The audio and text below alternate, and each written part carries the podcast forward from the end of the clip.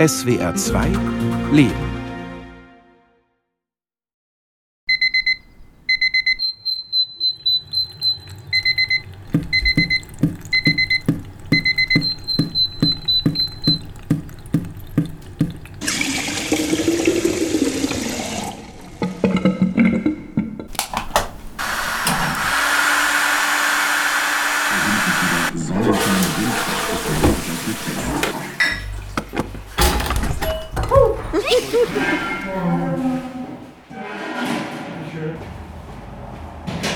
Der Lauf des Tages in Geräuschen.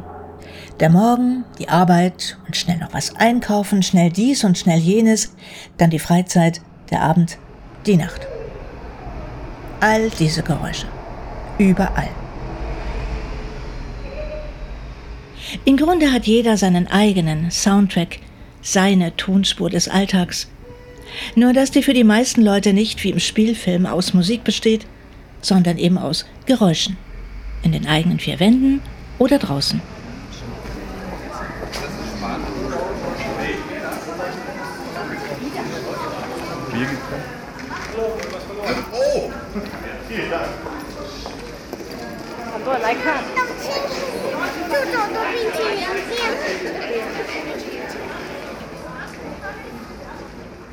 Ein Mensch.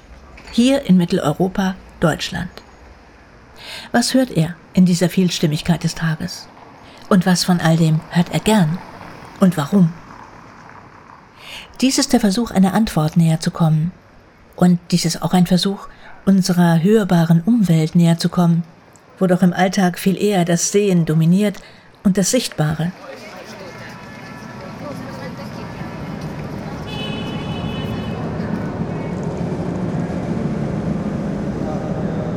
Ist aber auch ein richtiges Schneckenrennen heute. Aber wenn es hilft. Also ich wache auf mit dem Radio. Und zwar mit der Morgenandacht. Und äh, das ist dann der erste Sound, den ich höre. Ich komme mit dem Außen dann morgens gar nicht weiter in Berührung. Erst äh, nach meinem Training. Dann gehe ich raus und hänge die, die nassen Handtücher auf und äh, dann höre ich draußen Geräusche von Vögeln meistens und dabei höre ich dann meine normalen Meisen. Also die, die hier in dem Baum leben, sind relativ leise, zumindest zu dieser Zeit, weil die ganzen Umweltgeräusche noch gar nicht richtig da sind. Und äh, es gibt zwar eine Autobahn, aber die ist mehr ein Strom, aber sonst ist es hier leise und dann sind die Meisen auch leise. Und eventuell höre ich die Krähen, die kommen, da müsste ich aber schon etwas verschlafen haben. Die kommen auch etwas später.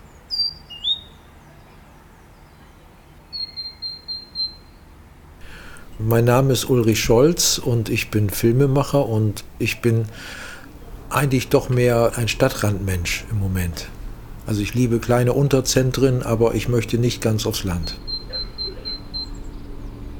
Und was man neuerdings auch hört, äh, ist dann auch nachbarlicherseits links, da gibt es ein, zwei Leute, die haben scheinbar neue Autos und die putzen dann und dann haben sie ihre Radios an und äh, es ist scheinbar in diesem Jahr eine Mode geworden, dass man das dann laut macht. Das war gestern so, ein heftiger Bass auf der linken Seite aus dem Mustang, der hat ihn geputzt. Als ich draußen sah, später, um fünf.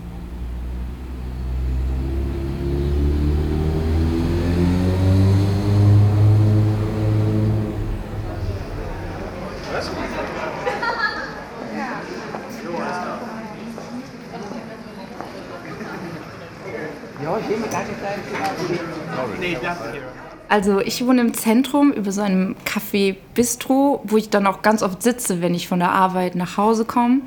Und klar, das hier ist jetzt gerade total laut ähm, mit der Treppe und auch sonst. Aber mich stört das überhaupt nicht. Zum Beispiel haben die immer bis 10 Uhr abends auf und dann waschen die ab, machen Kasse und so weiter. Und das ist dann die Zeit, wo ich schon oben im Bett liege. Ich muss halt immer recht früh aufstehen. Und ich merke dann schon, dass ich immer auf dieses ganz bestimmte Geräusch warte. Und das ist so ein, ähm, die haben so einen Riesenkorb mit Bestecken und den schütten die aus. Und dann werden die eingeordnet und so weiter. Und das ist schon fast so eine Art gute Nachtgeschichte für mich. Weil ich schlafe dann eigentlich ganz beruhigt ein. Ich weiß, die sind noch da und ich kann dann ruhig schlafen. Also wenn die ähm, äh, Ruhetag haben, dann fehlt mir das schon irgendwie. Das ist mir dann alles zu ähm, ruhig und ja, einfach zu ruhig. Ina Schenker, Literaturwissenschaftlerin und ich bin ein absoluter Stadtmensch, ganz klar. Und wenn ich dann mal auf dem Land bin, bei Freunden zu Besuch, da kann ich eigentlich überhaupt nicht schlafen. Diese kleinen Geräusche, dieses Geraschel überall. Weil, also, ich weiß ja nicht, was da ist. Und Zweige knacken und so weiter. Und dann denkst du, das schleicht wer ums Haus oder so. Und ich sitze dann ganz aufrecht im Bett und, und höre, was da draußen so los ist. Also, ja. Die Kirchenglocken, die machen mich wahnsinnig. Die Vögel früh morgens um vier und sowas. Ich, ich kann da auch irgendwie. Und ich habe auch Grusel tatsächlich, wenn es zu still ist und wenn das Haus knackt und so. Also, ja.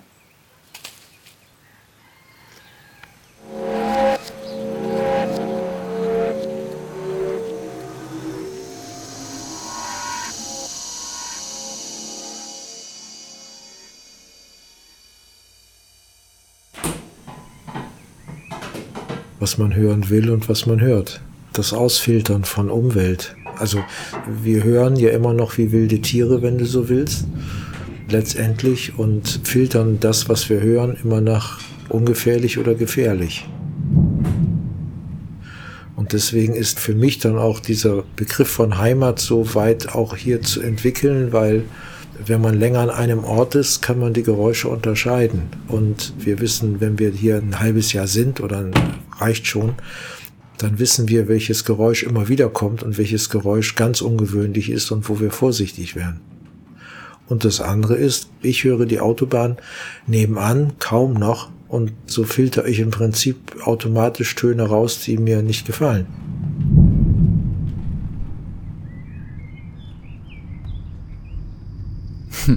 Ich wohne in der Stadt, aber ich liebe das Land und wir haben auch ein kleines Häuschen auf dem Land, wo ich super glücklich bin. Also es ist so auf dem Land, ähm, ab einer bestimmten Stelle ah, geht es alles runter und ich erlebe ganz stark die Entschleunigung dort und aufschrecken tue ich da eigentlich nicht. Da beruhigen mich die Geräusche.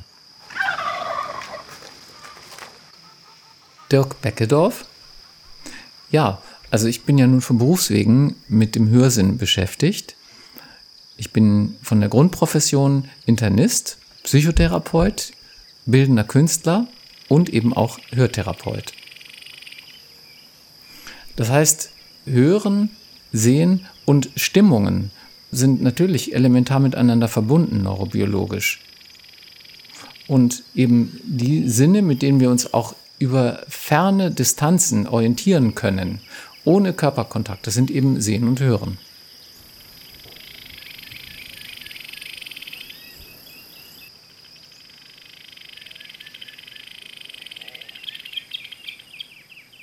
Es ist vom Erleben her so, dass die Vögel auf dem Land ein Tickchen anders klingen. Natürlich haben die Vögel dort nicht einen anderen Gesang, natürlich nicht, aber unsere Ohren verändern sich in Beziehung zu dem, wie wir uns fühlen und äh, das wiederum hat mit der Umgebung zu tun. Und das würde ich damit vergleichen, mit dem, dass ich in der Stadt unter diesen Sinnesreizen mein Ohr anders justiere, unwillkürlich natürlich, als auf dem Land.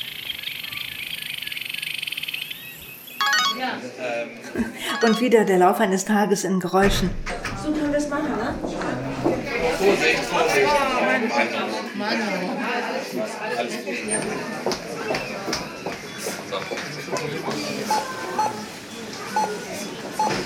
Wie viele? Eine kleine. Tschüss.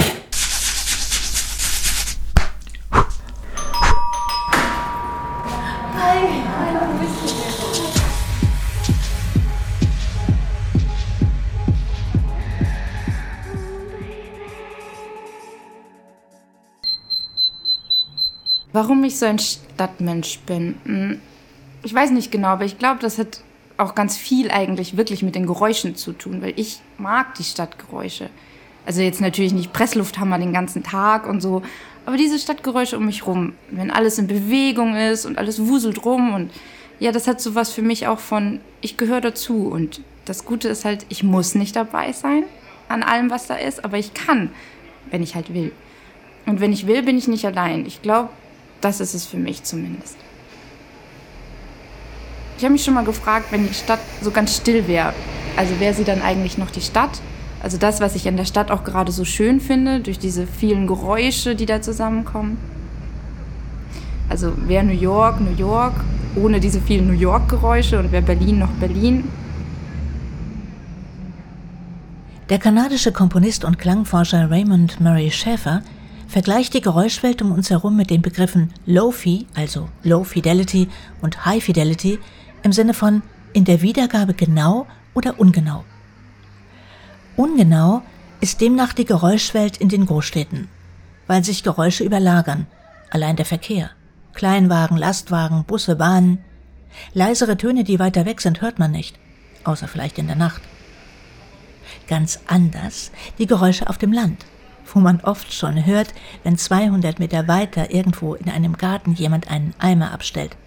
Schäfer befürchtet, wenn wir ständig von so einem dichten Geräuschbrei umgeben sind und deshalb nicht weit hören können, dann verlieren wir die Fähigkeit dazu. Also ich kann es nicht sagen, weil ich äh, habe das noch nicht probiert, wie weit ich hören kann. Es ist eingegrenzt von Häusern und von Bäumen und äh, so wie der Blick ist, so weit ist mein Hören. Mehr weiter höre ich nicht eigentlich. Und man hört natürlich, wenn dann in 200 Metern eine Kreissäge geht, das hört man natürlich. Aber was die Normalgeräusche angeht, höre ich das Rauschen der Autobahn und äh, die Nachbarn links, die da eine Garage haben und ihre Räder rausholen, manchmal. Vorne höre ich manchmal äh, die Familie, die da frühstückt, aber selten, weil sie in der Woche gar nicht frühstückt, sondern nur am Wochenende. Das ist es und dazwischen immer die Vögel. Also man merkt das erst, wenn man sich darauf konzentriert. Dann merkt man, was man eigentlich wirklich hört. Und in der Stadt, das sind jetzt nicht alles nur schlechte Geräusche oder so. Zum Beispiel im Sommer, wenn die Leute alle draußen rumhängen und diese unbeschwerte Stimmung haben, dann, dann klingt gleich die ganze Stadt, finde ich, ganz anders. Und fühle mich dann manchmal schon fast auch wie so ein Tourist, wenn ich dann so über den Rathausplatz laufe und da alle Leute mit Fahrrädern rumfahren, dann, dann höre ich mir das einfach an.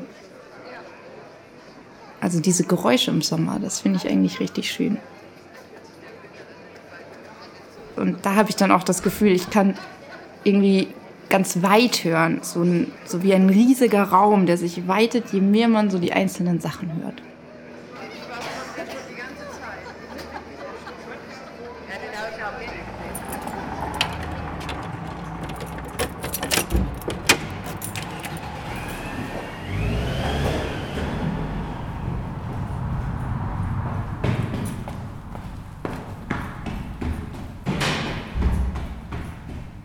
Wenn ich Hühner höre.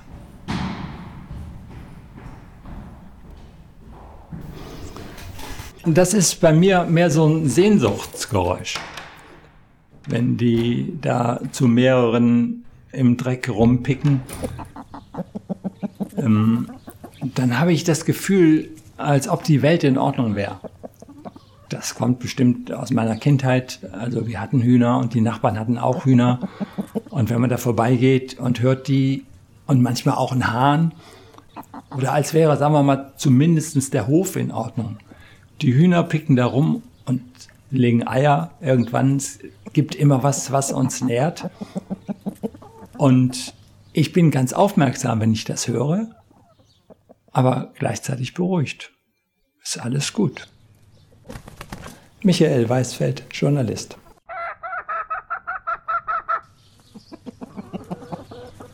Also ich kann auf jeden Fall sagen, dass man von der Wissenschaft her weiß, dass unser Gehirn dauernd jeglichen Sinneseindruck abstuft, einschätzt. Ist dieser Sinneseindruck mit, mit, Sicherheit verknüpft oder ist er mit Problem und Gefahr verknüpft oder ist er sogar mit Lebensgefahr verknüpft? So arbeitet unser Gehirn mit allen Klangeindrücken auch. Das heißt, wenn unser Gehirn sagt, dieser Sinneseindruck ist angenehm und mit Sicherheit verknüpft, dann können wir entspannen und dann können wir uns bildlich gesprochen niederlassen. Ich darf mich in diesem Sessel jetzt niederlassen und ruhig atmen.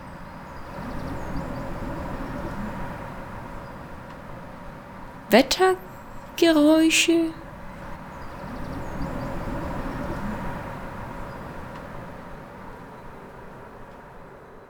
Verschiedene Wettergeräusche. Ich mag's, wenn der Wind laut ist. Das ist vielleicht nicht jeden Tag. In Island ein bisschen mehr als hier. Mm, aber ich finde es angenehm, wenn man drin ist und diese Geräusche hört. Wenn man draußen ist, ist es was anderes. Dann äh, belebt das natürlich auf eine Art. Man fühlt sich lebendig, wenn man so vom Wind hingerissen wird. Aber wenn man drinnen ist und so einen Sturm toben hört, dann ist es ganz angenehm.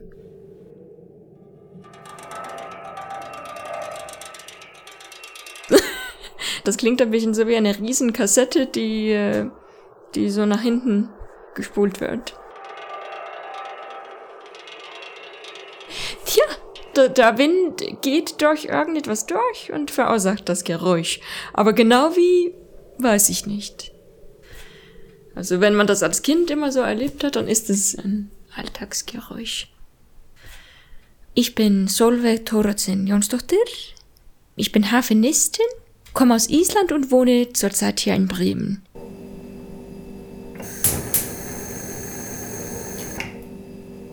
Im Augenblick höre ich besonders den Kühlschrank.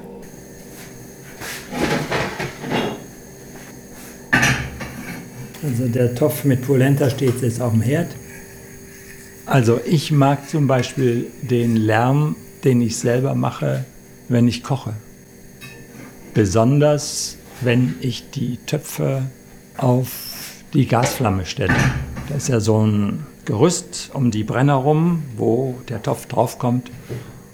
Und das hört sich total solide an. Also man kann den Topf ruhig ein bisschen robuster draufstellen, passiert nichts. Oder man kann die Töpfe hin und her schieben von einer Flamme auf die andere. Es ist alles solide und machbar. Und damit verbinde ich, es geht alles gut. Ich habe das im Griff. Also das, es ist solide. Ich mache nichts, was fragil ist oder wo der Ausgang sehr ungewiss ist. Das wird schon werden, das wird schon schmecken.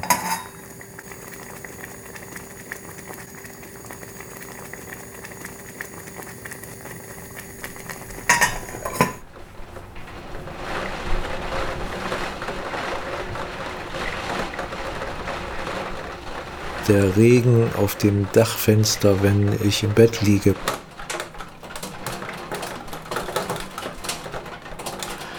Wenn es richtig regnet, mittelstark reicht schon, dann äh, kommt so ein Gefühl auf von, von Zelt. Ich habe mal eine Zeit lang sehr gern gezeltet. Und das Gefühl, wenn man drin liegt und man bleibt trocken. Das ist ein ganz wichtiger Moment. Also man ist sicher trocken und es ist Frieden. In der Richtung, dass es nicht einregnet. Und wenn man diesem Regen dann zuhört, kann man auch gut einschlafen.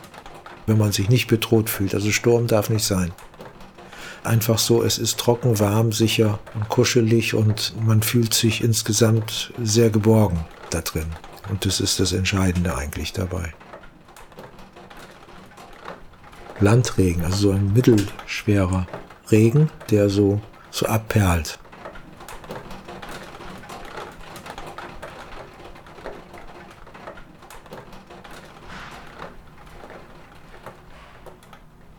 Also, Stille ist, glaube ich, gesund.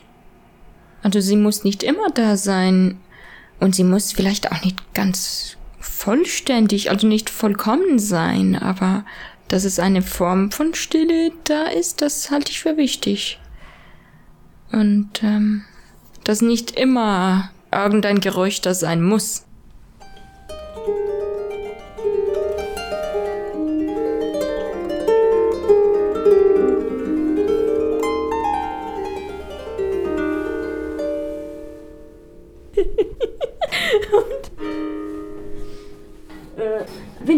Windimprovisation kann es heißen. ich habe versucht, dem Wind mit den Hafenseiten nachzumachen. So ganz spontan. ähm, Der Wind. Naja, der Wind ist ja ein ganz großes Phänomen. Er hat viele, viele verschiedene Facetten. Der stärkere Wind hat natürlich den Effekt, also man weiß, das ist eine, eine Art Weltmacht, dieser Wind. Der, also nichts, nichts kann ihm wirklich widerstehen, dem ganz, ganz starken Wind. Also wenn man drin ist und es, der Sturm so draußen tobt, dann hat man natürlich das Gefühl, dass, dass man Glück hat, dass man drin sein kann und nicht draußen im Wind sein muss. Aber es ist trotzdem bisweilen schön, wenn man draußen in so einem starken Wind ist und das spüren kann. Da fühlt man sich lebendig. Also solange man nicht weggeweht wird.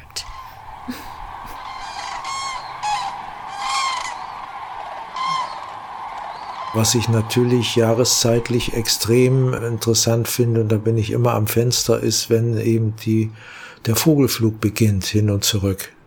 Also die Wildgänse, die hier rüberziehen und die Kraniche. Weil das Geräusch ist äh, sowas von weit, da hat man ein weites Geräusch, das ist schon richtig. Das ist extrem faszinierend für mich. Dann weiß ich erstens, es ist Herbst oder es ist Frühjahr und ich weiß, sie kommen von weit her oder sie ziehen weit hin und sie haben eine unendliche Freiheit da oben. Also wenn diese Vogelgeräusche nicht mehr wären von den Zugvögeln, dann würde mir wirklich was fehlen. Zweimal im Jahr. Aber es ist wesentlich doch dieses Freiheitsgeräusch, was da wichtig ist, dass ich weiß, sie fliegen jetzt 2000 Kilometer und äh, sie kommen irgendwo an, wo sie überwintern und in einer ganz anderen Gegend. Das ist diese Sehnsucht nach Reisen, die dahinter auch ein bisschen steht und dieses Weggehen können und wiederkommen.